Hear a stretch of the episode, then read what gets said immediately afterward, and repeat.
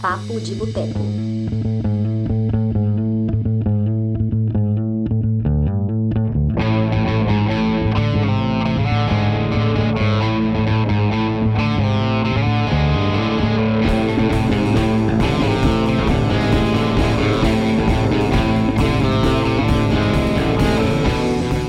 Olá, você! Está entrando aí no ar a edição de número 115 do nosso Papo de Boteco, o podcast semanal do Cinema de Boteco.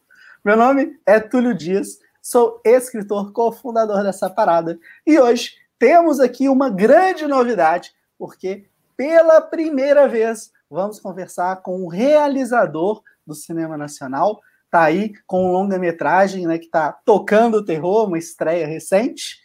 E em breve, né, daqui a pouquinho, vamos apresentar ele, mas antes vamos falar também do nosso convidado aqui de hoje, que é o nosso querido Marcelo Seabra, o pipoqueiro. Eu achei que você ia falar assim: temos um grande convidado e tal, encher a bola, e eu ia falar: opa, obrigado, obrigado. Mas pelo menos Mas... ele acertou o número do programa. Acertei, pelo menos acertei o número. Certinho. Boa noite, todo mundo. Boa noite, quem está aí acompanhando a gente. Boa noite, Felipe. Boa noite, Túlio. Prazer estar aqui novamente. Boa noite, Marcelo. Boa noite, Túlio. Obrigadão muito, pelo convite. Não. Muito bom, agora, Felipe. Né? Agora você pode apresentá-lo. Pois é. Felipe Novaes, diretor do documentário Chorão Marginal Alado. Por favor, seja bem-vindo e se apresente para a galera. Olha, já me pegou de jeito, e se apresente para a galera. Boa noite, eu sou o Felipe Novaes, cineasta, diretor do documentário Chorão, Marginal Alado. Vim conversar um pouco hoje com vocês sobre o processo de produção do filme e sobre outras coisinhas mais aí, né, que a gente vai falar provavelmente. Porra, bacana demais, né? A galera já está entrando aí, o Eric, a Karen, o Edson, todo mundo. Beijo, boa noite. E vamos lá, né? O documentário já está aí disponível nas plataformas. E eu queria saber do Felipe, né, antes da gente entrar né, nas apresentações, para saber como você iniciou a sua carreira, como tá essa recepção? Cara, a recepção tá muito boa, na verdade. A gente foi o filme mais assistido no Brasil no final de semana. Passamos é, alguns, é, alguns blockbusters, né? Passamos Mulher Maravilha, passamos o Anthony Hopkins indicado ao Oscar. Então, a gente está muito feliz, muito surpresos, né? Apesar da gente saber que o Chorão é, é essa figura de um alcance gigante. É, confesso que eu estou surpreso, né? Para um, um documentário, eu estou bem feliz. Assim, o filme está sendo muito bem recebido tanto pelo público quanto pela crítica. Então, não tenho muito do que reclamar hoje, não, viu, Túlio? Vou te confessar. Isso é, isso é muito bom, né? É, e conta aqui, Felipe, como que você começou a sua carreira? Como que você entrou nessa do tipo, cara, vou fazer documentários, vou fazer cinema? Eu, ô, Túlio, eu, eu, eu fui fazer jornalismo quando fui fazer faculdade. Sempre gostei muito de audiovisual, assim. Sempre fui um, um, um heavy user de, de, de, de, de produtos audiovisuais. Sempre gostei de televisão, sempre gostei de cinema.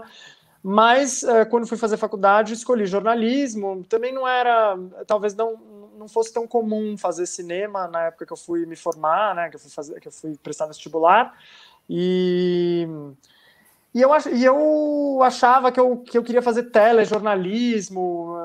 Eu, eu agora tenho até acompanhado, as grades dos cursos de jornalismo estão mudando, estão mais modernas. Tá? Eu tinha aula de telejornalismo, gostava. É, e no segundo ano de faculdade, assim, quando eu acho que eu fui para o meu terceiro, segundo estágio, eu já fui estagiar em produtora audiovisual aqui em São Paulo. É, como produtor, que eu sempre fui bem. É, ah, eu sempre fui meio rápido, assim, no... gosto de viabilizar coisas e, e, e, e, coube muito certinho, assim. Entrei lá como estagiário de produção numa produtora em São Paulo e, trabalhei durante a faculdade já em produção audiovisual, apesar de não ter ainda entendido é, não, tinha, não tinha noção ali ainda que eu queria fazer documentário e tal. Eu trabalhava, gostava, e depois fui estudar um pouquinho de produção audiovisual durante a faculdade é, na New York Film Academy, fiz lá um curso que eu queria de, de produção audiovisual.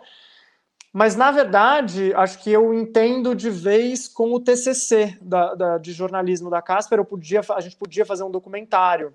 E, e eu e, e, três amigos da faculdade decidimos fazer um.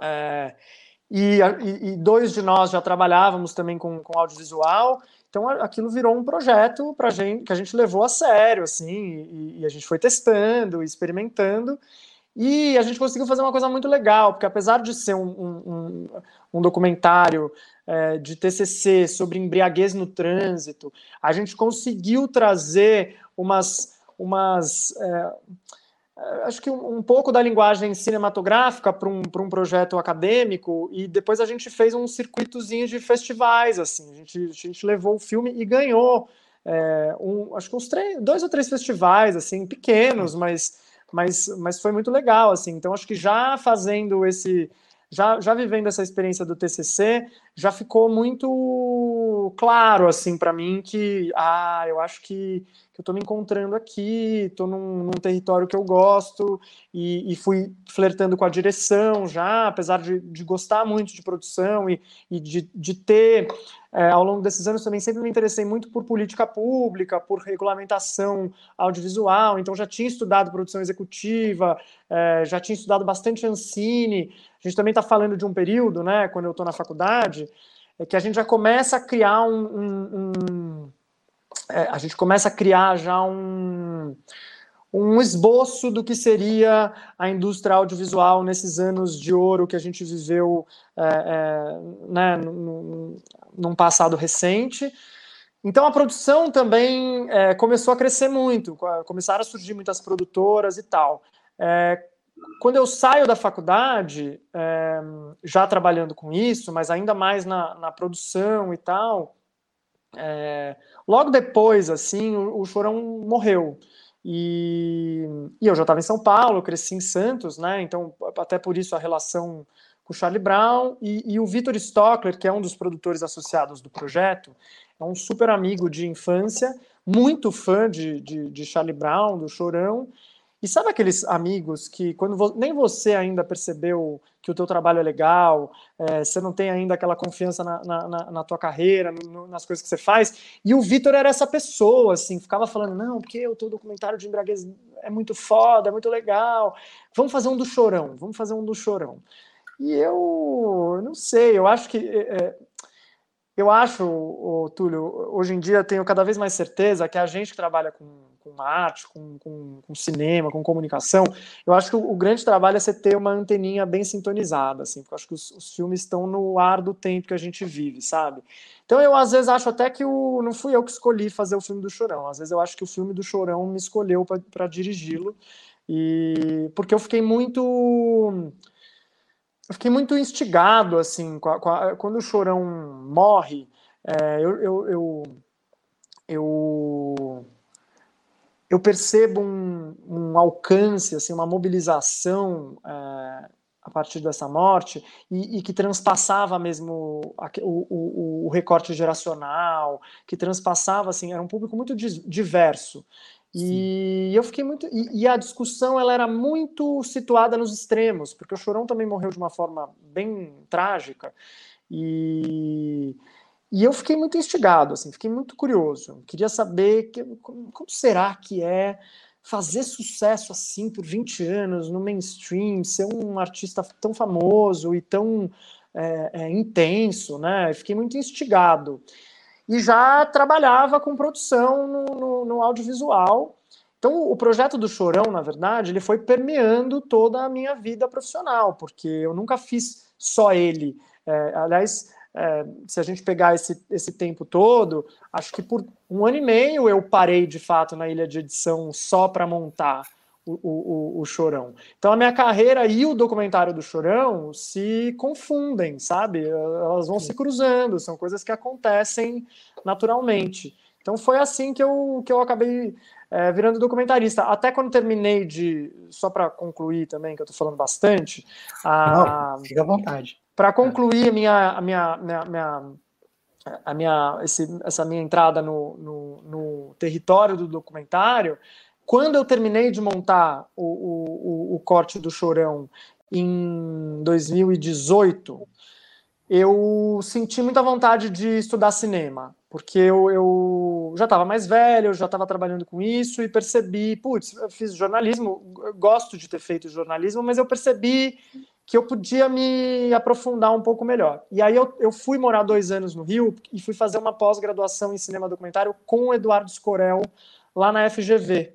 E, e aí, de fato, acho que a coisa fez sabe quando tudo faz abre um sentidão, assim, abre e você fala, não, então é, acho que é isso mesmo. E estou aqui. Que foda, que foda. senhor Marcelo, vamos, vamos, fazer assim, queria... Marcelo. Eu, tipo, eu mando a primeira e depois você manda a outra. Pode ser assim? Ih, Marcelo, te cortou nesse, nesse calor Fechou. da emoção aí que você ia. Já... Tô acostumado, com, com o Túlio aqui, eu tô acostumado. Ele me bate, eu volto, não tem problema, não. Como ele é o dono, como ele é o dono do espaço, né? A gente foi convidado, Marcelo, vamos. Vamos fazer o quê, né? Eu vou. A gente pega as migalhas, não tem problema. Fala aí, Túlio, desculpa. Mas eu tava, eu tava pensando aqui, é, você citou aí o, o seu amigo Vitor, né, que foi um, um, suporte desde o início, né, que foi um, uma força que te empurrou e tal. E a gente percebendo a ficha do filme do Chorão, a gente vê o Hugo Prata, né, como produtor, a gente vê o Fábio Zavala e a gente vê o Matias Louvro que já vem com você de mais tempo, né? Isso como é, é que essa essa questão da equipe aí, você assim, você pensou friamente eu vou tentar trazer umas pessoas mais experientes, porque aí, quando eu tiver uma dúvida, tem alguém que já passou por isso? Ou foi acontecendo?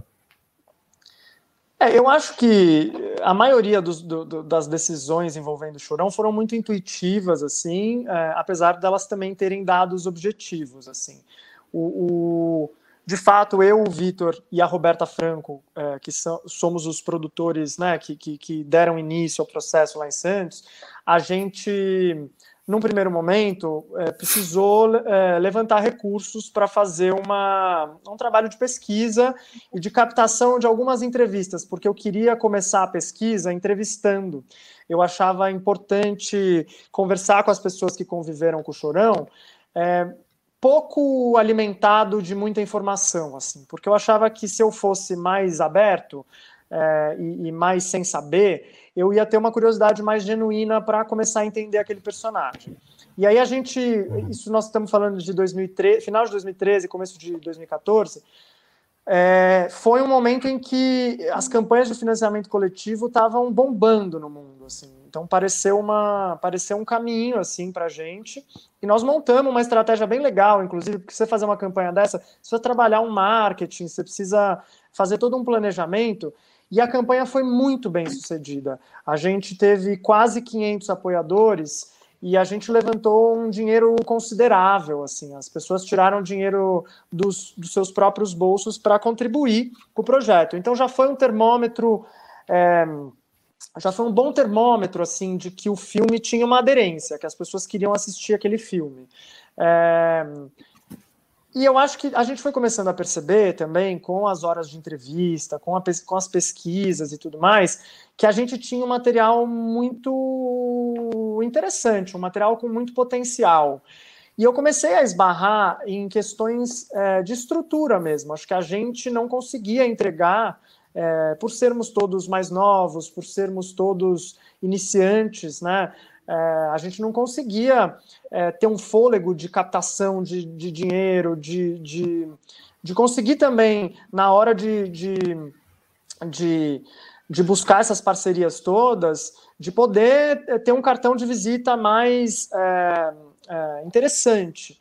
E, ao mesmo tempo, é, o Hugo Prata é um cara que tem uma história eh, cinematográfica totalmente ligada à música. Né? O, Hugo fez, o Hugo trouxe a MTV para o Brasil, foi uma das pessoas que, que, que, que montaram a MTV. É, o Hugo dirigiu cli muitos clipes é, por anos, clipes famosíssimos. assim. E o Hugo estava vivendo o processo de, de produção do Elis, que é a uhum. cinebio, bio, uh, cinebiografia que, que o Hugo dirigiu, né? Eu acho que uh, Elis foi lançado em, em 2016. Acho que eu estou falando de 2015. É, foi um momento que a gente já tinha um certo material de chorão e eu achei importante é, trazer o filme para São Paulo, é, trazer para uma produtora é, que tivesse uma um, que tivesse um caminho aí, né? Tivesse uma, uma, uma jornada já percorrida e foi a decisão mais acertada, na verdade, porque a gente conseguiu a partir dali, e na verdade, é, eu acho que o Hugo e o Zavala conseguiram me proporcionar um, uma estrutura para eu poder dirigir o filme, né? Porque eu também estava produzindo e, e, e, e, ao mesmo tempo é, dirigindo, então é, as coisas ficam um pouco confusas e você fica sobrecarregado tal. É, então foi muito legal a gente trazer. E o Matias, que, que acontece? É, foi meu amigo a faculdade inteira, a gente era é, parceiro de, de, de projetos, o Matias trabalhava com audiovisual, era um cara em quem eu sempre confiei e gostava do olhar dele. E a gente é, chegou num momento, num determinado momento, e isso é um pouquinho depois, tá? Acho que eu estou falando em 2017, que a gente não encontrava muito, porque o que você põe, acho que a gente vai poder falar disso daqui a pouco melhor, mas o que você põe no, no papel para um documentário, eu diria que quase nunca funciona na tela, né? É, e, e e a gente chegou num momento assim, desses, assim, de, de, de não, não acertar. A gente teve um montador muito competente, mas que não tinha ainda entendido, e talvez eu também não tivesse aprendido ainda a, a, a dirigi-lo, sabe? É, é, como eu queria, explicar o que eu precisava. E foi um momento em que eu, eu comecei a mexer no material. É, eu sentava na ilha e ia mexendo no material, é, um material que eu conhecia muito bem, mas que a tua relação muda quando você bota a mão ali e tal. E o Matias era meu amigo, então a gente começou a fazer isso junto. Matias, vem aqui, deixa eu te mostrar isso aqui que eu tenho, tal, não sei o quê.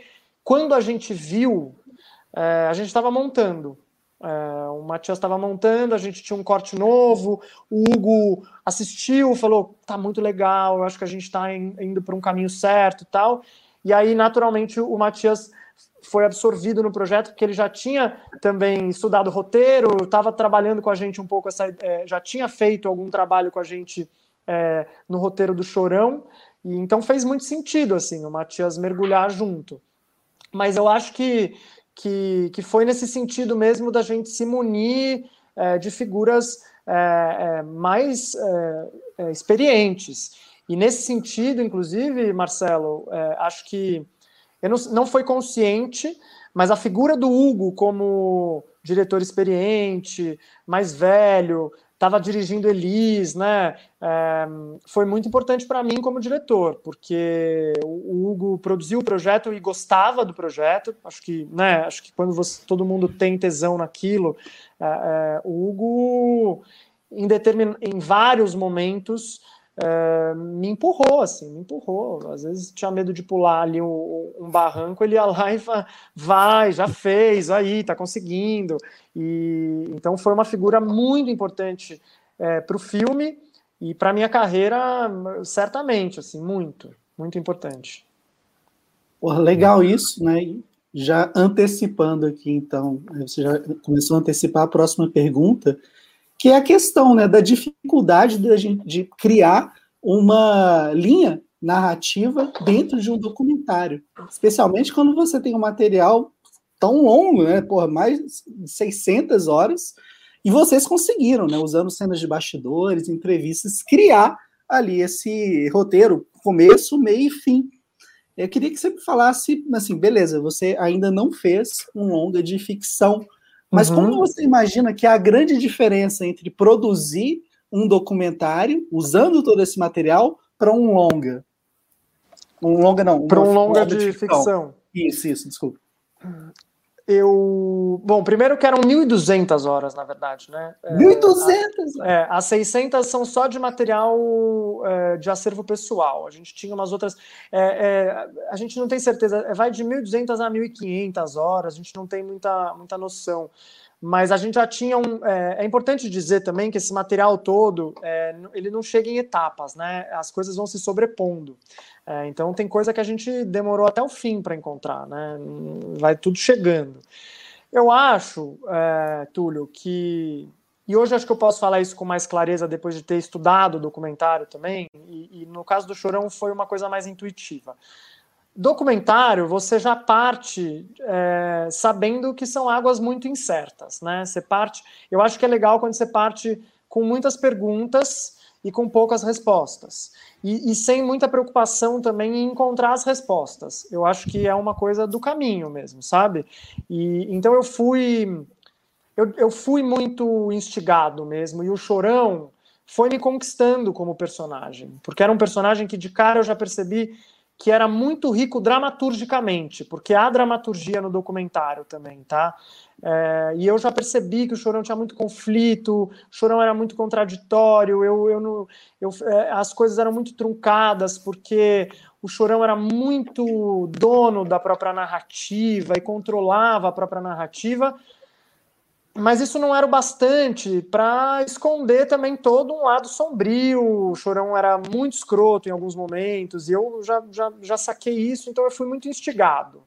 É, no, no caso desse filme especificamente, eu acho que o que me ajudou foi, em primeiro lugar, conversar com essas pessoas num primeiro momento, já, é, a gente foi conversando com as pessoas que, que, que foram topando falar com o filme e, e fui delineando é, esse, essa, esse perfil do chorão, tentando entender.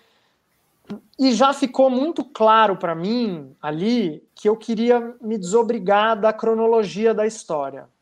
É, porque documentário é, você precisa fazer escolha o tempo inteiro. Tem muito material, muito mais do que se você filma um longa, né? Porque você, os materiais vão chegando, não tem fim, cada hora chega uma coisa nova, você não sabe até que momento vai che continuar chegando. Então você já precisa ir eh, recortando mesmo. Então eu já, eu já de cara entendi um recorte que era: eu quero fazer um retrato psicológico do chorão. E, e aí, nesse sentido, eu achei que era muito importante mergulhar numa pesquisa historiográfica do contexto do Chorão. Assim, é, como é que era o mundo quando esse moleque chegou em Santos e, e como é que era o mundo dele, assim? Porque, né, é, fui mergulhar mesmo nos anos 80 e, e entender como eram os espaços que o Chorão frequentava nos anos 80, ainda adolescente. Fui pesquisar sobre a cena do skate do rock a gente está falando do skate. O skate hoje é um esporte muito popular, mas o skate era muito marginalizado nos anos 80. Ele era um esporte underground, era um movimento super da contracultura. E o rock também, né? Tinha, um, tinha uma dose mais forte de, de, de questionamento, de rebeldia e tal. Então a gente foi mergulhando nessa história, acho que menos preocupados num primeiro momento em saber muito a história. Ai, mudou com 10 anos para Santos. Né?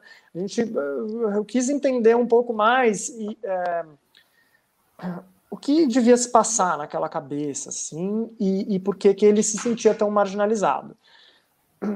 E aí, pesquisar também o cenário musical para entender o que é que o Chorão tinha conseguido captar e traduzir naquele momento para fazer esse sucesso que foi um estouro no, no, no, começo dos anos 90. Então eu também queria entender, uh, e eu não tinha certeza, tá? Eu, eu sabia do alcance do Chorão, eu sabia da conexão que ele tinha com as pessoas, mas eu tinha minhas dúvidas, porque por não saber mesmo, de ignorância, é, sobre a importância do Chorão no cenário musical. Queria entender, foi importante? O que, que mudou aqui a partir da, da, dessa figura? E aí, o Chorão é um cara que teve muito presente na mídia, então a gente começou já a mergulhar nesse, nesse, nesse imaginário, é, só que a gente está falando de muitas e muitas e muitas e muitas horas, e eu diria que mais de 90% do material todo, é, a gente está falando de um artista que sabe que está sendo filmado.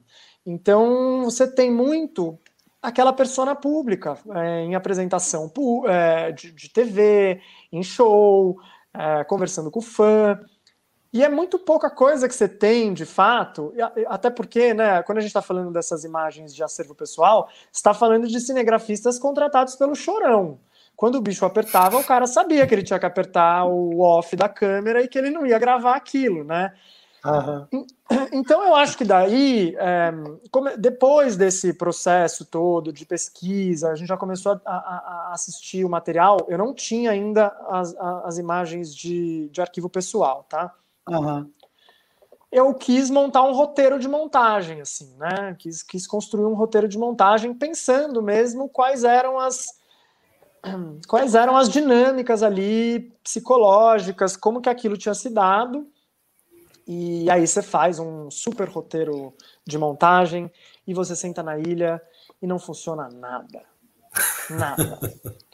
E aí você tem um corte zero que você de três horas que você assiste e fala não, não tem nada aqui. E com muitas desconfianças, mas poucas poucos caminhos assim certos. E aí esse desespero ele é muito bom, na verdade, porque você tem que fazer um exercício de entrega, eu acho. E, e aí você, eu, eu também aprendi que o documentário nasce na ilha nasce na ilha. É montar, remontar, assistir, muda aqui. E aí eu acho também que tem uma coisa curiosa. O filme vai virando sujeito, tem vida própria. Porque daí às vezes você fala assim, não, eu adoro esse pedaço, eu quero colocar ele aqui e não dá certo. Aí você, você tenta colocar ele em algum lugar e não dá certo.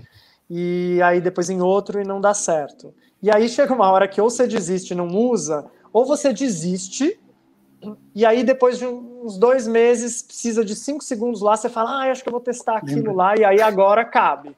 E, e, e aí a gente começou a, a fazer esse processo de, de, de montagem, e, e, aí você começa a fazer um casamento, na verdade, né? São, é, no meu caso, é, no Chorão, era uma, era um, um, uma costura entre imagens públicas, é, o que a gente gostaria de ter de imagens pessoais, entrevistas e músicas, porque eu achava importante também que as músicas dele tivessem costurando tudo aquilo e que elas fizessem sentido para o filme. Nesse, nesse momento, assim, a gente, daí a gente consegue é, ter acesso a essas fitas, porque essas fitas também, é, elas eram lendárias. Todo mundo que eu conversava falava assim para mim, não, porque o Chorão tinha o cinegrafista que ficava com ele com fitinhas, com, com, uma, com uma Sonyzinha e gravando tudo em mini DV, isso aí é um material muito legal, você tem que ir atrás disso. E eu perguntava e todo mundo falava, ah, mas acho que tá com fulano de tal. E o fulano de tal falava que achava que tava com fulano de tal, e depois estava com não. fulano de tal. Chegou uma hora que eu falei assim, bom, não posso ficar esperando esse, esse, essas fitas e não posso contar com elas. E aí um dia eh, a gente estava conversando com o Alexandre, filho do Chorão, um papo normal, assim, eh, trivial mesmo, sobre, sobre alguma coisa do projeto. E acho que ele comentou comigo e com o Zavala, assim, ai, porque eu. Eu ah, eu tenho lá na minha lavanderia umas gavetas, umas caixas organizadoras, assim, com várias gavetas, e tem, nossa, um monte de fita, e aquilo lá nem tem mais suporte, porque não tem mesmo mais suporte para assistir aquilo. E é caro para digitalizar, não sei o que. E eu, eu, lembro que a gente, na hora, falou: cara, pelo amor de Deus, assim, por favor, deixa a gente ver essas fitas e tal.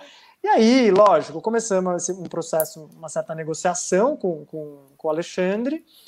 É, e aí combinamos com ele, assim, ah, deixa a gente é, pegar as fitas, a gente digitaliza as fitas, vê o que serve para o documentário e, cara, você te devolvo digitalizado, né? Você vai ficar com esse acervo é, já digital. E aí, quando ele, um dia que ele ligou e falou: vem com o carro aqui na minha garagem pegar as fitas, eu nem acreditei, assim, sabe? Falei, meu Deus do céu. Acho que eu, o Túlio, você repostou a foto hoje, né? Das, das fitinhas, não, não Coloquei, repostou? coloquei, coloquei. É. Não, bateu um desespero, porque eram. caralho, Eram 694 fitas. Putz. É que nem todas têm uma hora inteira de filmagem, né? E aí a gente teve que montar um processo de decupagem uh, Ah, bem, foi bem legal, na verdade. Assim, gente, era eu, o Matias Louvro, que, que também montou o filme, e o Raul de Campos. E a gente fazia assim, ó. Essas fitinhas. Só vocês dois para todas as fitas? Três, nós éramos três. Ah, tá. O é, que, que a gente fazia? É, as fitas, essas fitinhas DV, para você digitalizar, você não pode dar um speed up, tem que ser em tempo real, tem que rodar a fita inteira. Então, a gente tinha uma questão de timing. O que, que eu fiz? Eu cataloguei todas as fitas por número. É, então, eu fiz uma planilha mesmo, adesivei todas as fitas e cada planilha era o nome, o título da fita, o ano e onde foi, nas fitas que tinham essa informação. E eu fui separando essas fitas em lotes de 30. Então, como é que, como é que funcionava? A gente mandava 30 para a digitalizadora, depois de 30 horas, eles devolviam 30 horas digitalizadas para a gente. Quando eu recebia essas 30, eu mandava mais 30. Então, enquanto eles estavam digitalizando 30, eu estava decupando 30. Então, como é que a gente fazia? Eu acho que por dia cada um assistia umas três horas, já separando highlights assim numa timeline. E não dá para você assistir mais do que três, quatro horas, chega uma hora que você fica exausto e você deixa passar coisa, você perde. Uhum. E a gente foi experimentando, tal, chegamos lá no número que dava por dia para assistir. E no final do dia, eu sentava com os dois, todo mundo mostrava o que tinha selecionado de cada fita, e, eu, eu ia dando um direcionamento, ó, isso aqui faz sentido com o roteiro, acho que o nosso, nossa, nosso apontamento está certo, isso aqui está me mostrando um outro caminho, isso aqui a gente já tem muito, isso aqui a gente tem pouco, mas, mas me interessa. E você vai ficando muito azeitado como equipe também. No final, a gente já sabia pegar uma fita e meu, já, entendeu? Às vezes pensava cinco segundos de uma fita e era aquilo, sabe? É, mas aí a gente, a gente foi é, abastecido de um material muito subjetivo, porque você tem, às vezes, o artista na estrada e é um olhar no, do cara no ônibus que você fala: nossa, olha esse olhar, olha esse. Esse cara tá exausto, olha como é a rotina, porque daí também tem isso, você vai vivendo aquela rotina é, sem parar, junto com os caras. É uma rotina cansativa. É, é, a gente está falando de, de, um artista que fazia mais de 30 shows por mês, às vezes, porque às vezes tinha dia, tinha dia que fazia mais de um. É, então é um cara que vivia 30 dias do mês, 24 horas por dia, 7 dias por semana na estrada. Entendeu? Saindo de show, indo para quarto de hotel, pegando ônibus, entrando em camarim, show, quarto de hotel, ônibus. É, e aí acho que, de fato, o filme alcança um, um outro lugar, assim, e, e, que eu acho que quando a gente começou a, a levar isso para a ilha de edição, esse, esse material. Então, primeiro, gente, daquelas 640 horas, a gente transformou em 20. Dessas 20, é, viraram três. E aí, dessas três, a gente começou a montar cena, porque nem tudo também é cena montada, né? Às vezes, uma ceninha do filme é uma fita de 40 minutos que você precisa montar a cena tal. Então, começamos a trabalhar as cenas, é, que, que, que, daí a gente também tinha muita cena, tem muita cena que acabou não entrando, tal, não sei o quê. E eu fiz uma conta outro dia, a gente usa 0,1% das 600 horas no filme. Mas elas, esse, esse 0,1% é o que é o que faz o filme, na minha, na, no meu olhar. Exatamente. E, então foi um processo de muito aprendizado. Eu acho que também tem uma outra coisa, o, o Marcelo e Túlio. Você precisa construir metodologia, mas você também não pode ficar preso nas suas próprias metodologias, porque tem hora que elas não adiantam. Então tem que ter uma malemolência e, e documentário por conta de uma questão orçamentária você tem uma equipe menor, o que uhum. é limitador em alguns aspectos, mas em outros é muito legal porque você tem poucas pessoas respirando aquele filme, né? Sim. Então vira um projeto de todo mundo. Sim. É, então e assim foi. Que foda. Senhor Marcelo? Eu, eu tava pensando durante o filme, né, assistindo ao filme, eu tava pensando nessa questão que você colocou, dessas cenas todas, dessas imagens todas que vocês acharam, que vocês tiveram que decupar e tudo mais. E aí eu fiquei pensando, você tinha mais ou menos três grupos de pessoas para entrevistar. As pessoas do, da relação íntima do Chorão, né, esposa, filho e tal. Você tinha os músicos que trabalhavam com ele, né? Então, Chapignon, uhum. claro, mas todos os outros também e você tinha outras pessoas famosas com quem o caminho se cruzou. Uhum. E aí eu fiquei pensando, será que vocês, assim, na hora de você ver quais buracos que ficam das imagens que vocês encontraram, você preencheu esses buracos com depoimentos, com entrevistas? Porque tem o Marcelo Nova, por exemplo, aí tem o João Gordo, que fala da rixa, que foi meio que resolvida, e tem o Marcelo Camelo, que não teve a rixa resolvida, que ficou meio no ar, né? Como é que foi esse processo de escolha de quais depoimentos entrar? Eu acho que, e na verdade, curioso, a tua, a tua, pergunta é interessante. Foi o contrário. Eu sou uma pessoa formada em jornalismo, então eu me pauto muito pelo texto. É, o, o, meu primeiro grande processo no, no, documentário do Chorão foi eu mesmo transcrever as entrevistas. Hum. E, e a partir dessa transcrição, pelos depoimentos eu comecei a traçar um, um apontamento de filme. Então, Sim. pelo contrário, Caramba. os depoimentos não entraram para preencher. Eu acho que as imagens elas, elas acabaram é, reafirmando ou desmentindo os depoimentos, assim, sabe? ou, ou é, eu acho que, que é o contrário. O que é mais legal, na verdade, porque esse, esse território da fala, do depoimento, ele é o lugar sabido, ele é o lugar que a gente domina, e ele é também um discurso sempre institucional. Não importa o teu personagem e não importa o. De... É, é, não estou falando que os depoimentos não são verdadeiros, lógico que são. Mas uhum. eu estou falando de depoimentos de pessoas que conviviam com a pessoa e que cada um tem um limite do que está disposto a falar e cada um tem um olhar também sobre aquela história. Então, não é o depoimento que, que, que, resolve a narrativa. O depoimento ele te aponta uma narrativa. A imagem ela te ou ela te reafirma o que você desconfiava, ou ela fala lindo, não é isso, cara. Sai dessa porque não é essa. Tua tese está errada, esse teu olhar está equivocado. Eu, eu, eu, eu, eu te confesso que a maioria dos apontamentos estavam corretos, mas eu tive algumas impressões que depois eu desfiz por causa uhum. das imagens. Ai, sabe? Sensacional isso. Cara, até a, a gente tem dois comentários aqui, né? A. Nath comentou: esse processo de realizar um documentário é muito interessante. Eu amo documentários. E a Karen falou: Meu Deus, não imaginava o trabalho que dava para fazer um documentário assim. Vou valorizar cada vez mais o trabalho do diretor de documentário. Pô, Cara, obrigado. Aí. Foi muito legal essa colocação do Marcelo e a sua resposta, porque a gente vê né, as etapas de produção. Então, a gente pode dizer que, na sua ideia, né, ah, vou adotar esse contexto aqui mais psicológico. Aí você foi atrás das entrevistas, transcreveu essas entrevistas, para aí você direcionar através das imagens que você captava, então. Isso é, é muito... E na verdade, assim, né, Túlio, é o meu processo. Deve ter documentaristas que fazem o contrário e deve ser muito legal também. Hum, é, eu acho que tem uma coisa legal também, assim, sabe? É, é, você tem que partir de, sempre de um, de um pressuposto, assim, é, de que.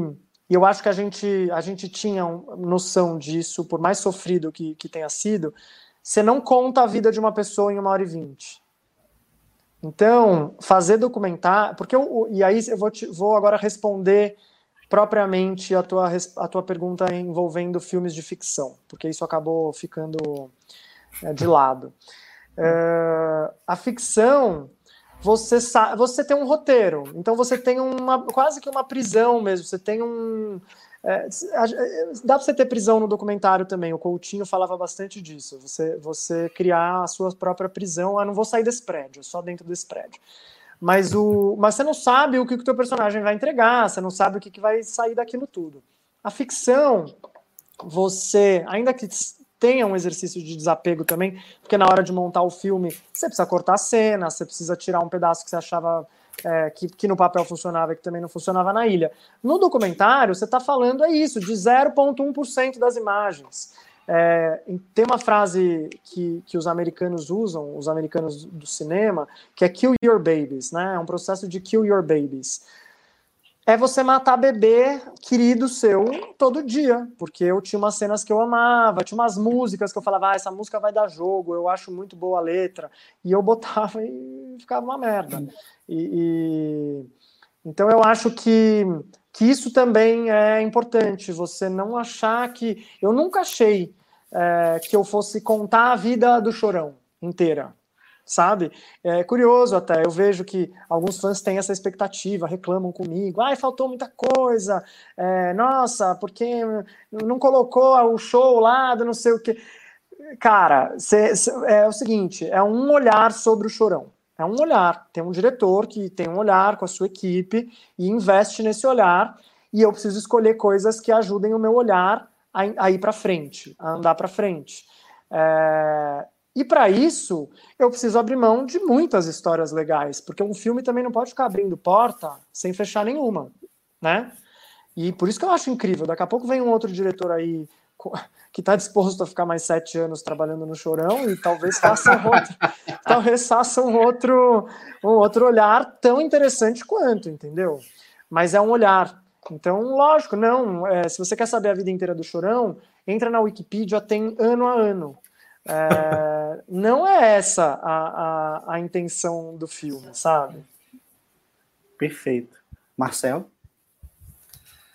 Não, é, eu, eu acho interessante isso, né? Porque quem está envolvido, isso é inclusive uma questão que eu estava pensando aqui. Que esses fãs que você mencionou, que estão envolvidos na história, que estão sempre lá, né, e tal, eu acho que eles ficam, né, esperando que eles vão ter um relato ano a ano, e se bobear, vai aparecer ele ali na plateia do show, né? Ele dando tchau pro chorão e tal.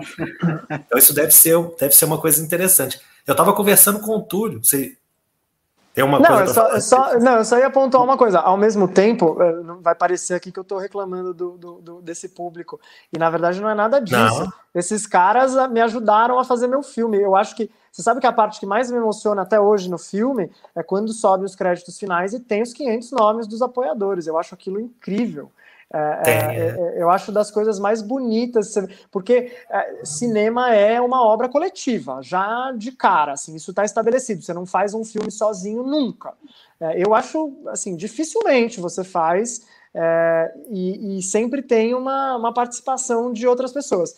Agora, quando você está falando de 500 pessoas que gostavam daquela pessoa e, e, entregaram uma carta branca também, porque contribuíram, e eu nunca falei, contribua e vocês vão participar do processo de. Eu, eu, eu podia entregar qualquer coisa, entendeu? Então, esse voto de confiança, e depois também. É, é, eu, eu acho que eles são os grandes responsáveis por esse primeiro lugar no final de semana, assim, sabe? Eu não tenho a menor dúvida. É um, é um, o Chorão tem uma, uma fanbase engajadíssima, sabe? Sim. E até hoje. Mas, Marcelo, eu te interrompi, desculpa. Não, ótimo. É bom que vai, vai construindo aí a nossa narrativa. Mas eu estava pensando aqui o seguinte: eu conversei com o Túlio semana passada, quando ele me trouxe essa ideia, né, da gente participar junto, entrevistando, e eu achei assim, pô, vai ser legal porque cada um tem um ponto de vista. O Túlio, como fã do Charlie Brown, da época, né, que cresceu envolvido lá, e eu cresci também na época, sou um pouquinho mais velho, mas eu já não era mais, não era ligado à questão do Charlie Brown e do, do Chorão e tal. E aí eu acho que isso, né, traria uma, uma visão bacana. E aí eu queria saber de você o seguinte, como que fica o distanciamento do, do, do diretor, do realizador? Você está tão envolvido né, no processo, você está tão cheio de imagens, cheio de entrevistas, de depoimentos, em contato com pessoas, igual você falou, pessoas institucionais, né? Pessoas que gostavam dele, que conviviam com ele. Como que fica esse distanciamento seu para no final você não chegar e fazer só uma propaganda dele, por exemplo? Tá, é uma boa pergunta. Eu acho que eu já te respondi ela em partes quando eu te digo que eu, eu fui muito curioso eu fui genuinamente curioso, assim. Eu não, eu não, em nenhum momento eu quis fazer um filme para engrandecer o Chorão. Sim. É, eu, eu, eu, não me entendam errado. Eu achava que tinha uma história muito digna ali e que esse cara merecia um retrato digno. É, eu acho que eu fui querendo de verdade entender o que estava acontecendo na vida daquela pessoa. Fui muito curioso mesmo. É, eu queria entender até. É, a gente fala muito em sucesso, né? Em, em, em, em artistas bem-sucedidos, é, realizados, tal. E a gente é muito pautado e, e treinado para esquecer que aquilo é uma parcelinha desse tamanho da vida do cara, ó. Então eu queria entender também o custo daquilo, qual era o preço de, de fazer sucesso tanto tempo tal. Primeiro que eu tive a sorte, eu, a gente tem entrevistas, depoimentos no filme muito assim generosas, não no sentido de, de passar pano, não, não, não achei que as entrevistas foram nesse sentido. Foram entrevistas muito pouco uh, moralistas, acho que entrevistas muito, muito entregues, assim, no sentido de é, conseguir entender as incongruências daquela pessoa. Eram pessoas que conviviam com ele, sabiam das dificuldades, sabiam de todo o processo é, difícil que o, o Chorão enfrentou nos últimos anos. E eu venho do jornalismo, eu, eu estudei ética jornalista, eu sou um cara ético, e eu, eu, eu jamais me, me eu jamais me disponibilizaria a, a, a, o filme a contornar assuntos que, desculpa, você abre o Google, você sabe que o Chorão morreu de overdose, você sabe que o Chorão brigou, brigou com o champignon. Então, eu acho que eu não tive muito dificuldade é, no sentido da, da, da, de contar essa história. Mas eu também sempre respeitei o fato de que as pessoas que eu entrevistei tinham uma relação com o Chorão. É, então também não dá para você ir lá esperando que o cara vai é, falar uh, do jeito que você acha que ele vai falar, entendeu? Eu acho que você vai sem saber. E, e, e eu ia curioso mesmo, vivia aquela história, sabe? Ficava, ah, mas, mas meu, e aí, tal, não sei o quê. E eu tive sorte, porque eu, eu converse, a gente conversou também com pessoas muito inteligentes, assim. É, quando a gente vai atrás do Serginho Groisman, por exemplo, o Serginho é um cara que há 30 anos, 40 anos na televisão, ele vê artistas surgindo. Então é um cara que ele sabe, ele tem, um, pelo menos intuitivamente, um olhar de quem surge, quem fica e o porquê. Ou pelo menos uma, uma, um, uma desconfiança dele do porquê. É, você fala do, quando eu falo com o Marcelo Nova, é um cara do rock tão intenso quanto, teve uma carreira intensa e tá aí, né? Tá firme e forte. Então eu, eu, eu, eu fui atrás, na verdade, de reconstruir essas experiências, né? E só que não não dá para você fazer isso só com o depoimento do, dos outros, né? Eu acho que a, a simples escolha de uma equipe, de um diretor, na hora de cortar um depoimento e, e, e colocá-lo numa certa ordem junto com o outro, já mudou a história. O jeito que você faz, que você costura, a escolha das imagens. É, tem muita imagem no filme que não é inédita, mas ela, junto com o resto, compondo um panorama, ela, ela traz um olhar novo. Então, eu acho que está menos no jeito que você conduz a, a, entrevista, ou os depoimentos, ou as gravações com essas pessoas, e mais na forma como você lê tudo aquilo e que você consegue filtrar também. Lógico que eu sabia que tinha hora que tinha alguém me falando não, mas era sim. E, e você não vai desmentir a pessoa, você vai buscar imagem que traga uma outra camada. Porque também é, não é que é mentira, é uma pessoa olhando para a mesma coisa que você e achando outra coisa. outra coisa. É a vida essa, né? É. Exatamente. É, fico curioso como a, a parte né, de pegar ali para conversar com o Champion, né, porque foi um personagem super importante na vida do Chorão, mas eu acho que preciso falar outra coisa que me bateu a curiosidade. Desde o começo, quando você elaborou, olhar, o filme vai seguir assim. Você já tinha vontade de colocar a Grazi só no finalzinho? Ou ela originalmente estava ali no começo? Ela não funcionou no começo. Não, não queria pôr no final.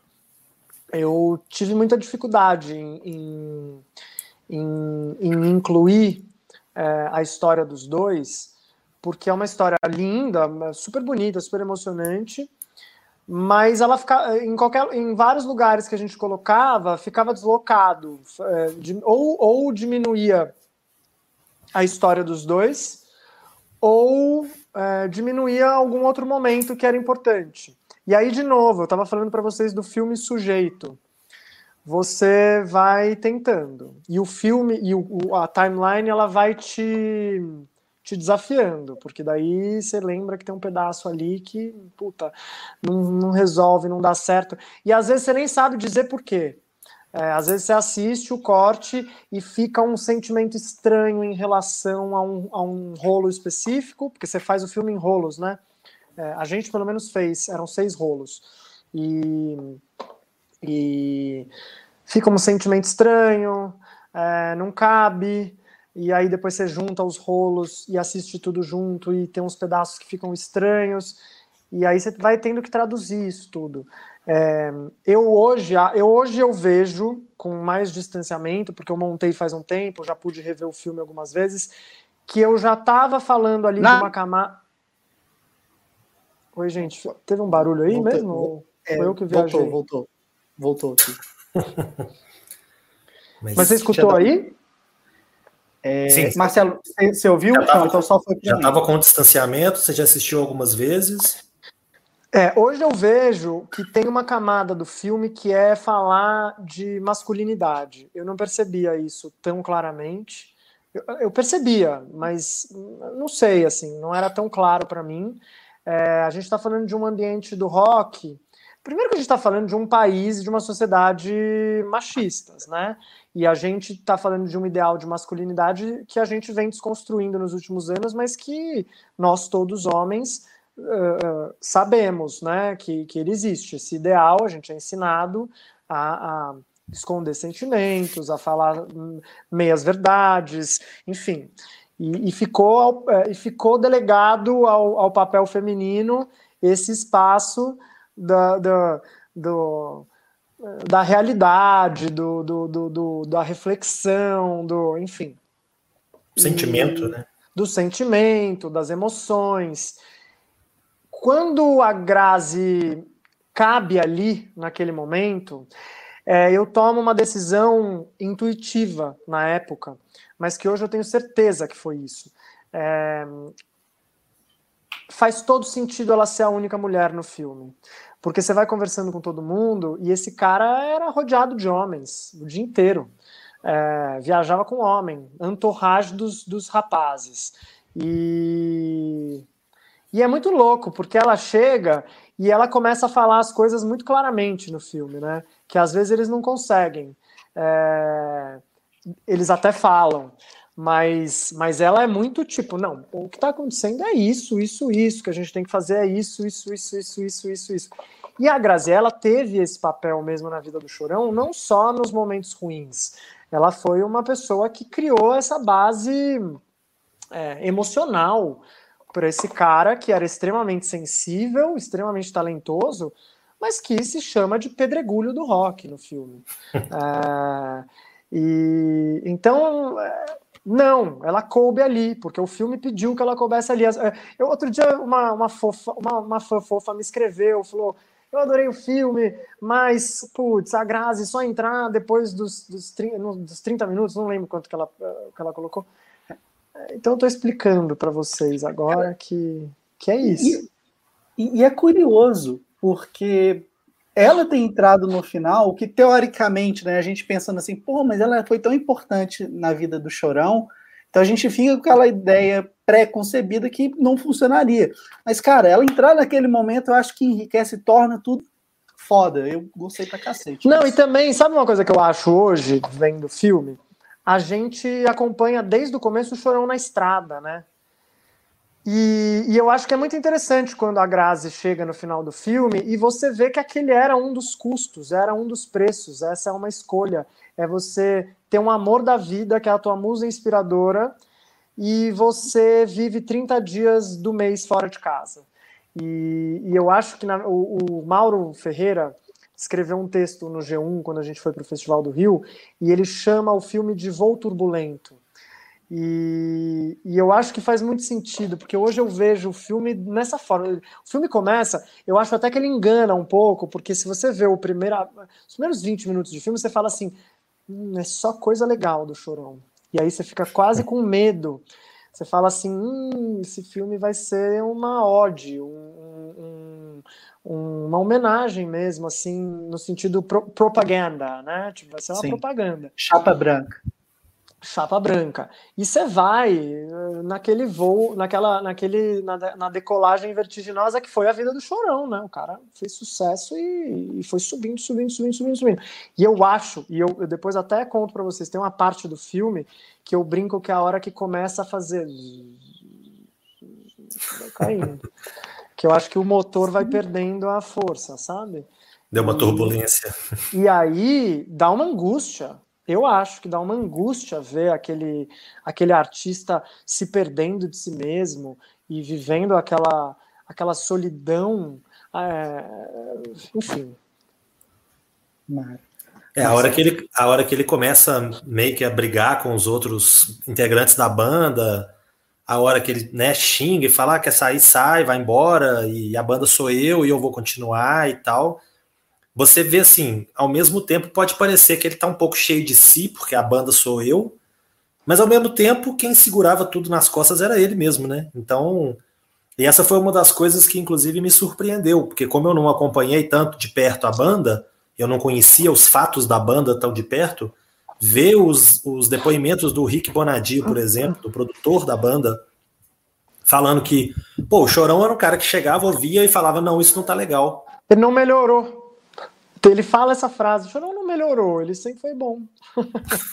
É, ele só foi tendo é, mais, às vezes, um tiro. É, ele foi ficando mais maduro. É, é, é, tem, eu acho que tem as duas coisas, Marcelo. Acho que fica cheio de si, porque eu acho que é impossível você ficar 20 anos emplacando hit na rádio, é, vendendo álbum a rodo, e é. você, você fazer trilha de novela eh, ganhar muito dinheiro e você não ficar cheio de si, né? Quando você é uma figura tão central e, e, e catalisadora dentro daquele, daquele, daquele contexto. E acho que tem o, o resto também. E, e, acho que o Marcelo Nova pontua isso muito bem. É, o papel do líder é ingrato, porque quando dá certo é muito bom.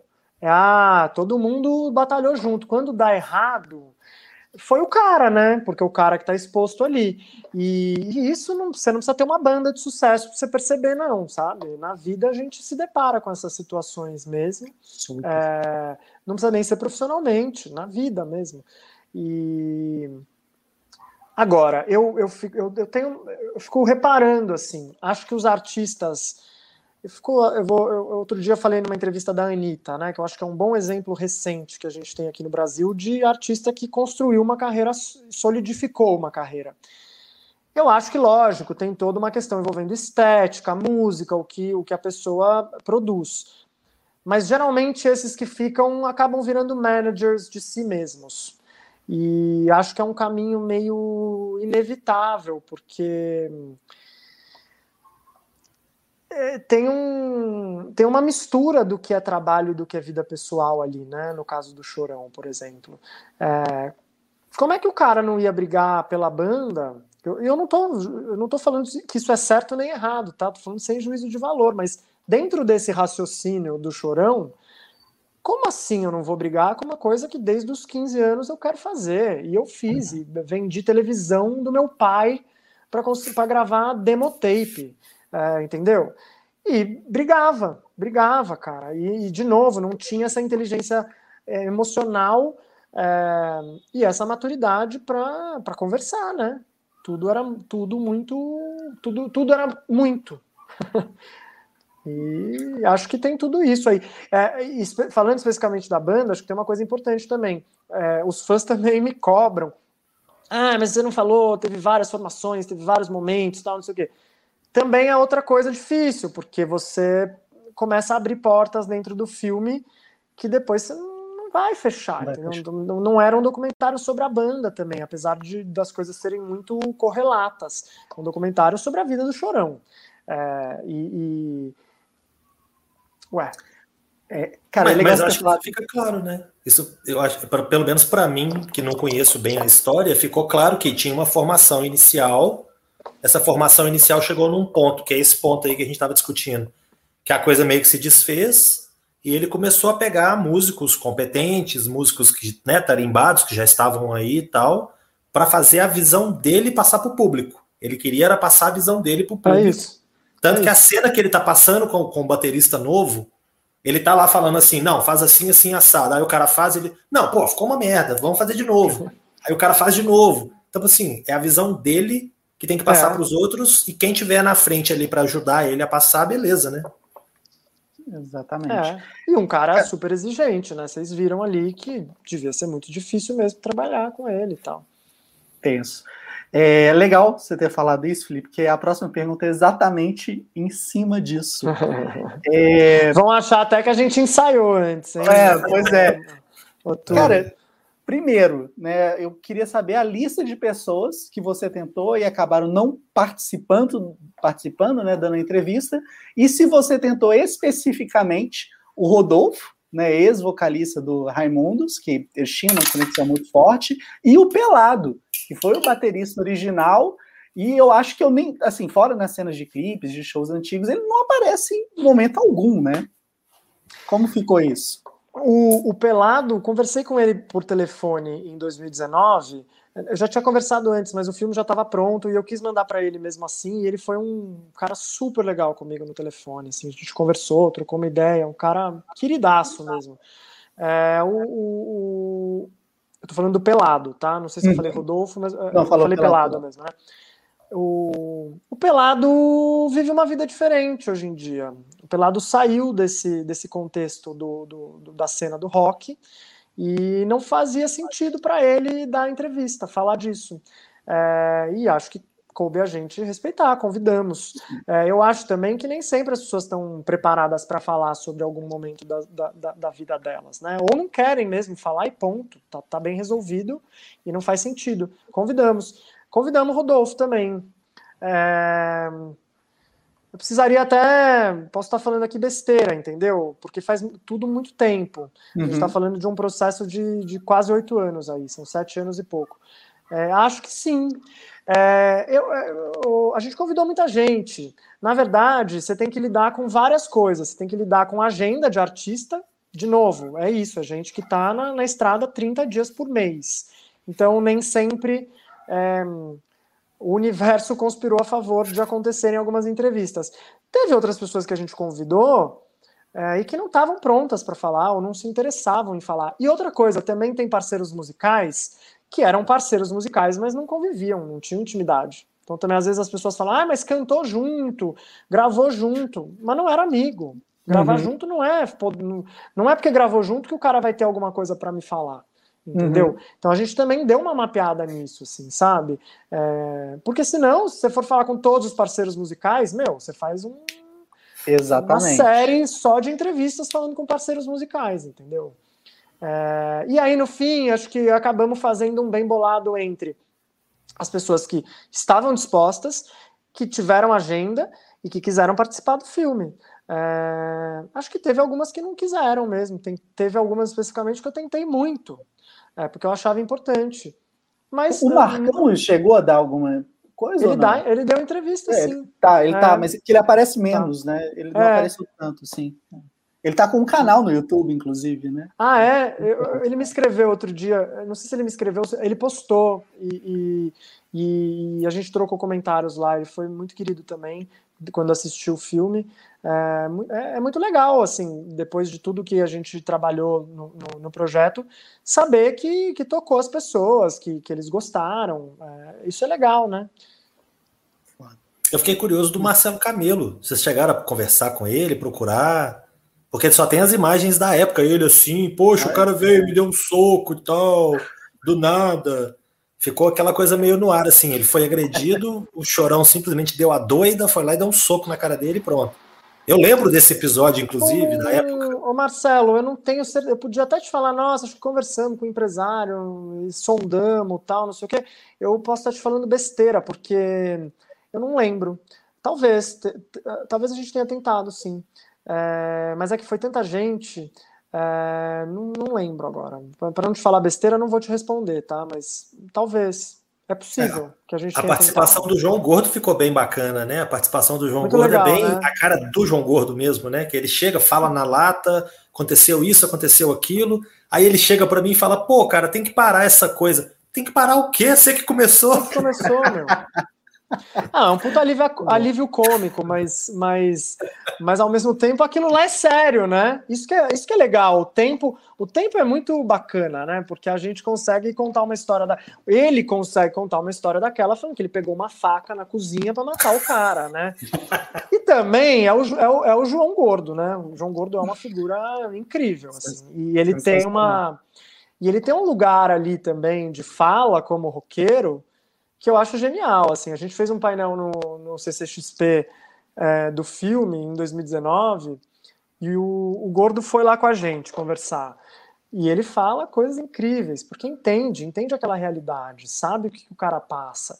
É, eles todos têm isso em comum, né? Eles, eles partilham esse, esse, essa, essa benção e esse fardo que é ser roqueiro famoso, pô. O frontman, né, da banda, como o ele coloca. É, né, exato.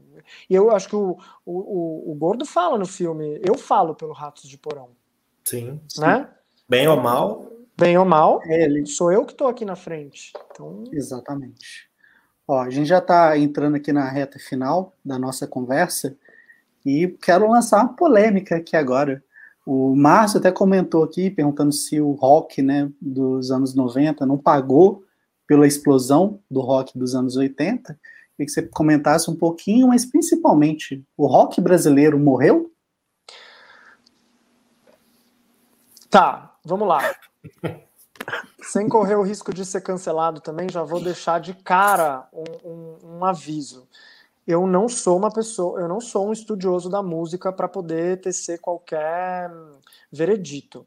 É, tudo que eu falar aqui, eu estou falando de achismo e de apontamento, tá? Eu, inclusive, me corrijam, posso estar mega errado.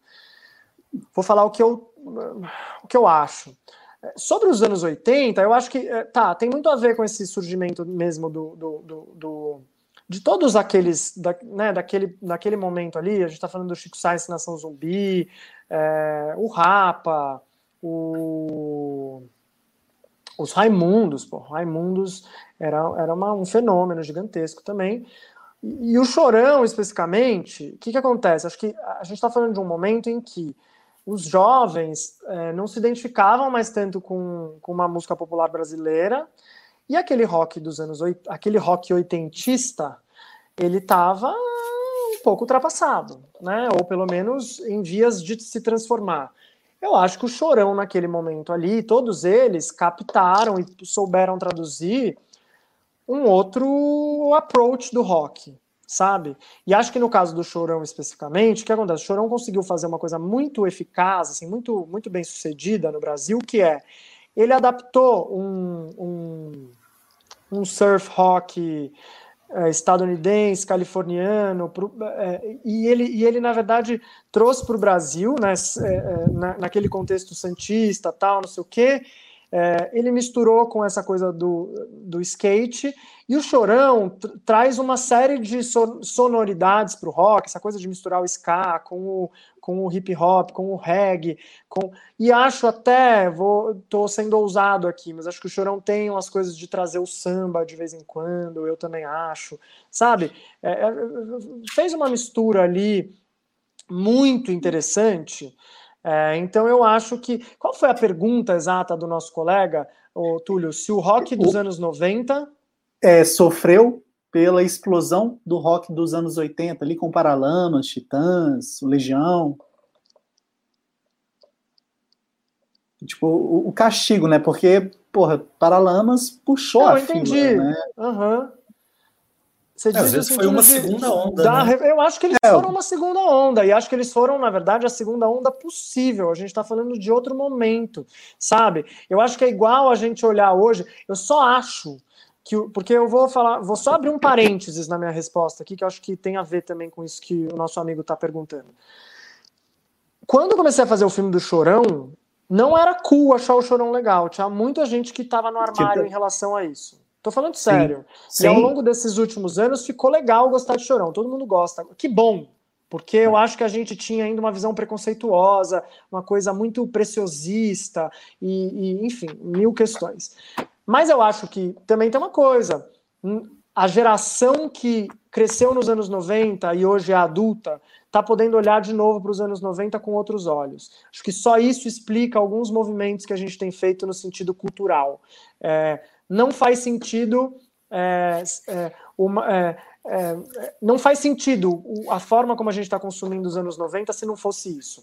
É, eu sempre falo que, mas é porque eu acho que vale citar. Sandy Júnior foi a segunda turnê mais rentável do mundo e só perdeu para o Elton John. Se isso não é a gente revisitando os anos 90, eu não sei mais o que é.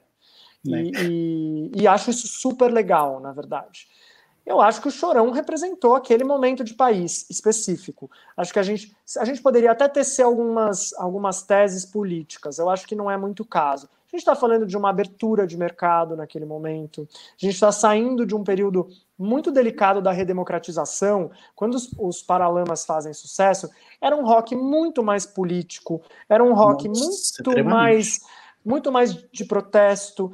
É, aquele rock que surge ali nos anos 90 é um rock que tem tudo a ver com o mercado do momento. É uma, a gente estava abrindo fronteiras, a gente estava é, é, um plano real com dólar um para um, tinha uma influência americana entrando com tudo aqui. Então eu não acho que são coisas muito comparáveis e eu acho que uma coisa é decorrência da outra. Acho que eles beberam naquela fonte também.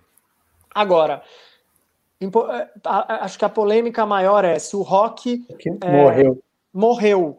Eu não acho que o rock morreu, mesmo, tá? O que eu acho que aconteceu é que é, de, de 2013, que foi quando o Chorão morreu, para cá, a gente está vivendo tanto no mercado musical quanto no mercado audiovisual um período de transição de plataformas. É uma transformação que a, gente ainda não consegue mensurar e, e, e fazer ainda uma leitura muito clara, porque está acontecendo. Tá, tá, a gente está no olho do furacão. A gente está falando de um público que migrou massivamente para a internet. E isso, é, isso, isso na verdade, é, permite uma produção muito mais é, ampla de, de, de, de, sons, de, de cenas, de, de projetos audiovisuais, mas você também consegue nichar mais é, o consumo. Quer dizer, cada um vai procurar exatamente o que quer então, talvez não tenha mais tanto espaço para o mainstream como havia naquela época.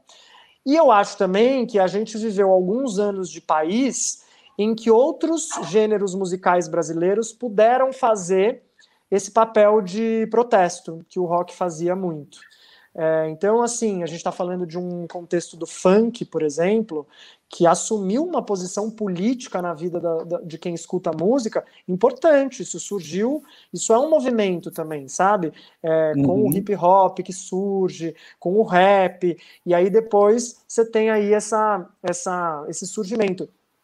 É, outro dia eu estava refletindo, eu acho que a gente não é, veria hoje um Projota fazendo um rap comercial se o Chorão não tivesse feito aquele tipo de rock ali atrás. É, então eu não acho que o rock acabou. Eu acho que as coisas foram se desmembrando e se e reverberando de acordo com o modelo que a gente tem hoje de consumo. E a gente, se vocês, é, é, se a gente quiser traçar paralelos, acho que a mesma coisa acontece no cinema, me parece. É, a gente pode falar de gênero também, e ai, mas ninguém mais faz, então sei lá, bota aí um, um, gênero, faz, mas hoje em dia é mais nichado, porque você, é, é, é, possível você fazer outras coisas com mais facilidade por causa de plataforma, mas hoje em dia também você assina o tipo de, de, de, de conteúdo que você quer, você não depende mais de ver na televisão aberta, ou de ter uma TV a cabo, é, ou de esperar tocar uma música na rádio. Você, você tem Spotify, você descobre o som que você quer. Então o rock não morreu, duvido. Du, uh, duvido que tenha morrido. Está mais vivo que nunca, mas a gente está vivendo outro momento. Perfeito. Marcelo? Eu queria saber, agora que você falou que o, né, foi o projeto da sua carreira, da sua vida, que se confundiu aí em muitos momentos né, com, com esse tempo todo que você está desde a faculdade trabalhando nele e tudo. E agora, né? Você vai sentir um vazio, assim? Como é que fica agora? Ô Marcelo, carreira? você que tem um canal que fala de cinema, e agora? Como é que a gente está aqui nesse, nesse, nesse, nessa, nessa terra amada nossa? Ó, oh. vamos lá. É, claro, seguirei no cinema sempre, resistiremos. É, eu tenho outros projetos. Eu acho que o ano passado foi um ano de, de todos nós. Eu, eu, sou produtor também, então todos nós produtores, é, ou pelo menos a grande maioria, focou muito em desenvolver projetos. Né? Era um momento de pandemia. A gente tem um cenário muito árido no que diz respeito às políticas públicas no momento. A gente tem um governo que elencou o audiovisual brasileiro. É, Tem? O quê? Tem governo? Você tem uma administração, vamos colocar assim, é, que, que elencou o setor audiovisual como um dos bodes expiatórios. Então a gente está vivendo esse esvaziamento das políticas públicas é, que foram importantíssimas, né? Acho que a gente podia ter aproveitado é, para discuti-las e aperfeiçoá-las e não para destruí-las. E acho que acho que estávamos contando também com um 2021 mais produtivo, né? Que a gente pudesse estar tá vacinado, é, pegando câmera, filmando. De qualquer forma, eu sou um cara otimista, geralmente, apesar da. Tem sido difícil, né? A gente manter o otimismo. É, nós vamos passar por isso, assim. Eu acho até, inclusive, é, que, que eu, eu, eu acho que o filme foi tão assistido porque a gente está num momento tão complexo, tão para baixo, é, e as pessoas estão buscando um pouco dessa nostalgia mesmo, estão buscando essas figuras é, é, marcantes. Eu, eu, eu, gosto de repetir sempre que o filme do Chorão e, e os filmes que a gente tem sobre outros artistas incríveis são lembretes de que aqui no Brasil a gente produz as, as, melhores coisas do mundo, a gente produz a melhor música, a gente produz um cinema de, de extrema qualidade e eu tenho certeza que a gente vai continuar produzindo sim. É, custe o que custar, a gente dá um jeito e a gente produz do jeito que tiver que produzir. Então, é, é um pouco cedo para eu te falar é, de, de forma mais palpável, palpável dos meus próximos projetos. Eu tenho, é, eles vão acontecer e a gente depende agora de ver como que essas coisas vão caminhar. É, mas sim, lógico, tenho. Se, e acho que se não tivesse no momento que a gente está vivendo de Brasil, é, não sei como é que eu ia aguentar. Tem que ter projeto, tem que ter. Tem que viver em função de um sonho, né? Ele não fala no filme. E. Se ocupar, eu tenho, né? Eu tenho os meus, bastante. É, são, bastante, são muitos. Vai rolar, vai acontecer sim. Eu tenho, tenho, eu tenho vontade, inclusive, eu gosto, tá? Queria falar para vocês aqui, não, não é spoiler, é só um comentário, não é um spoiler truncado.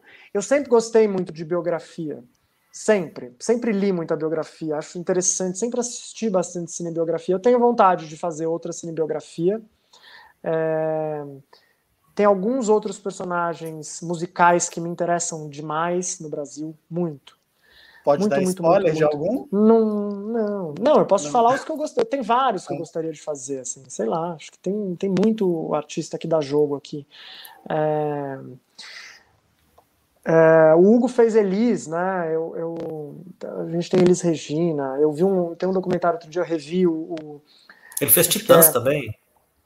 O, Zavala fez Titãs, a vida até parece uma festa, esse é. demais. Esse filme é todo, é todo construído com fitinha que o que o Branco Melo gravava em turnê, assim, se eu não me engano, era o Branco que, que, que dirigiu também. Demais, esse filme é ótimo. E tem umas imagens deles no Chacrinha, muito interessantes, assim.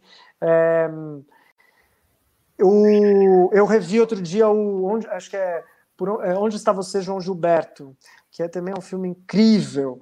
É, a gente tem muito artista legal para falar, mas eu ainda estou entendendo aqui. Tenho alguns projetos rolando, eu também produzo projetos de outros diretores. Hoje eu tenho, um, é, eu, eu conduzo um departamento dentro de uma produtora audiovisual aqui em São Paulo e, e gosto também de, de contribuir com o projeto dos outros. Acho muito legal quando chegam ideias ótimas e tem chegado ideias muito boas.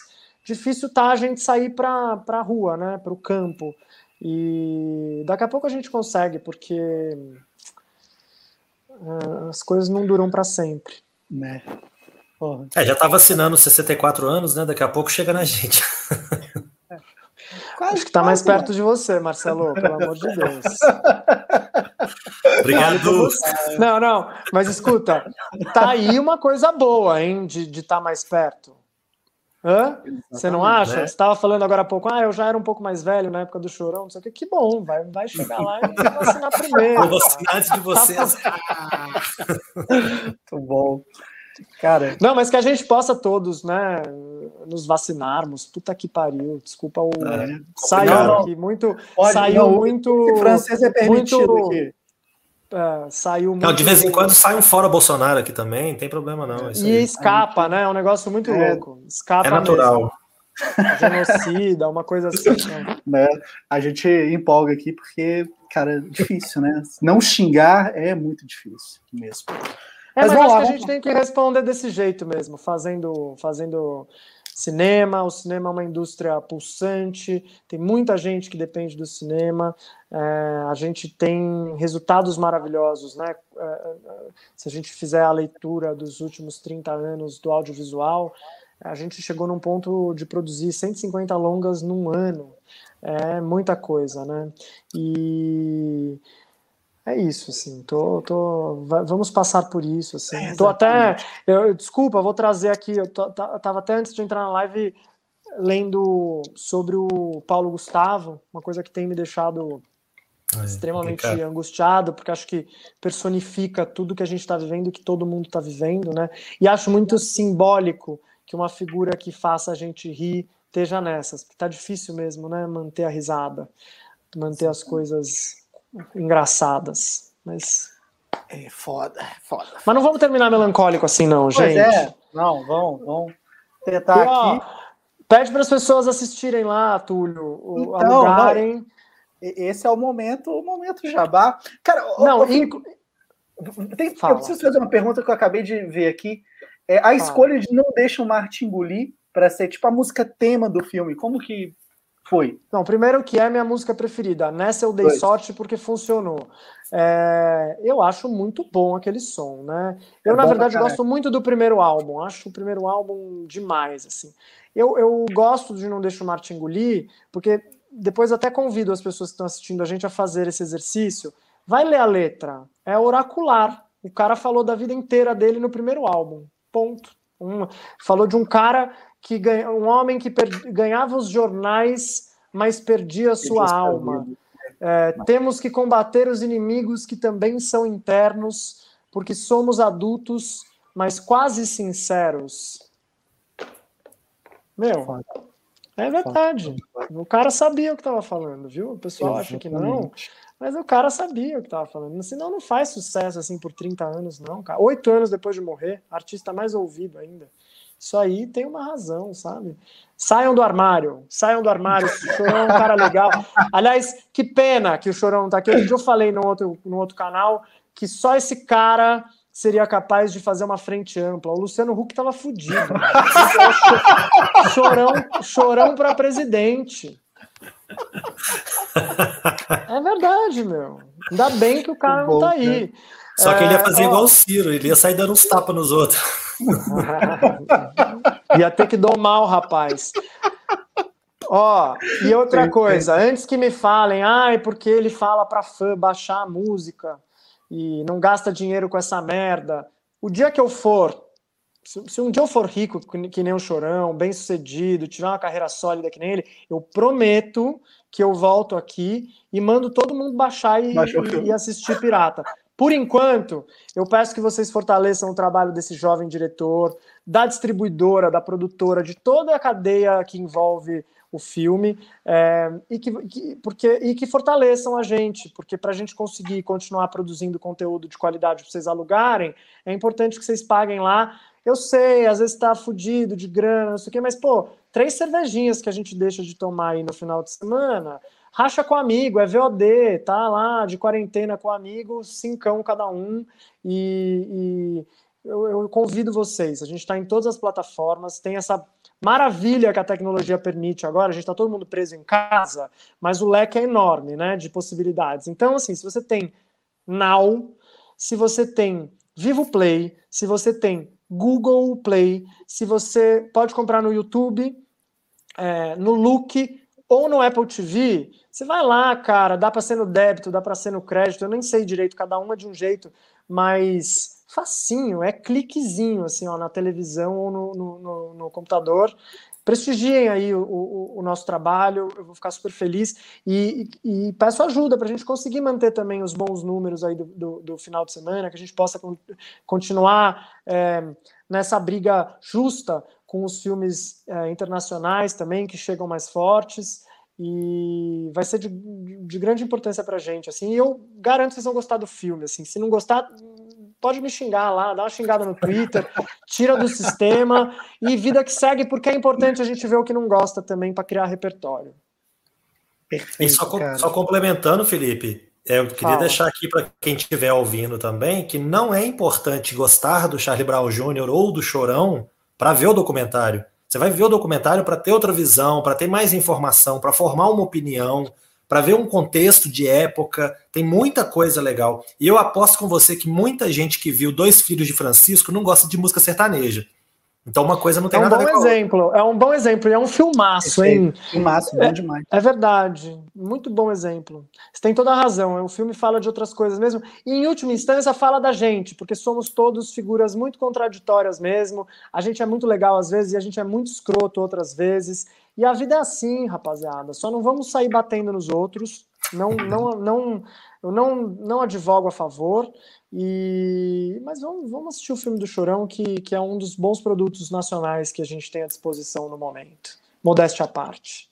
Não, está certo, certíssimo.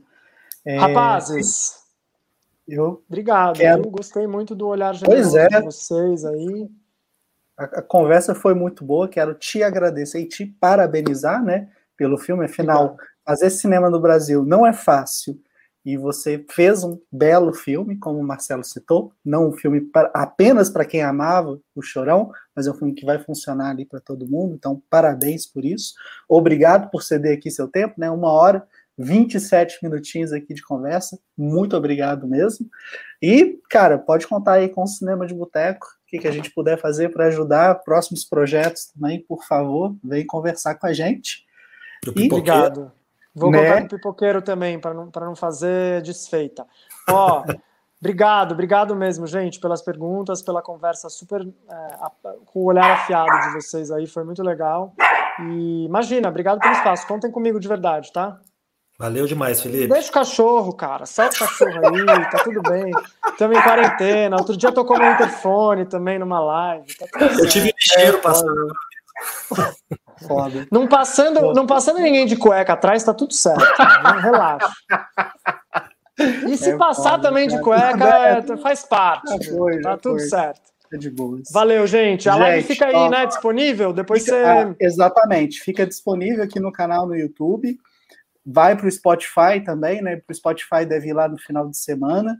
E é isso, galera.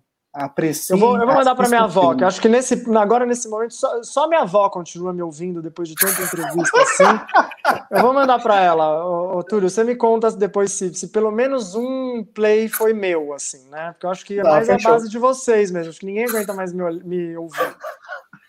Vovó Novaes, um abraço. Bom, cara.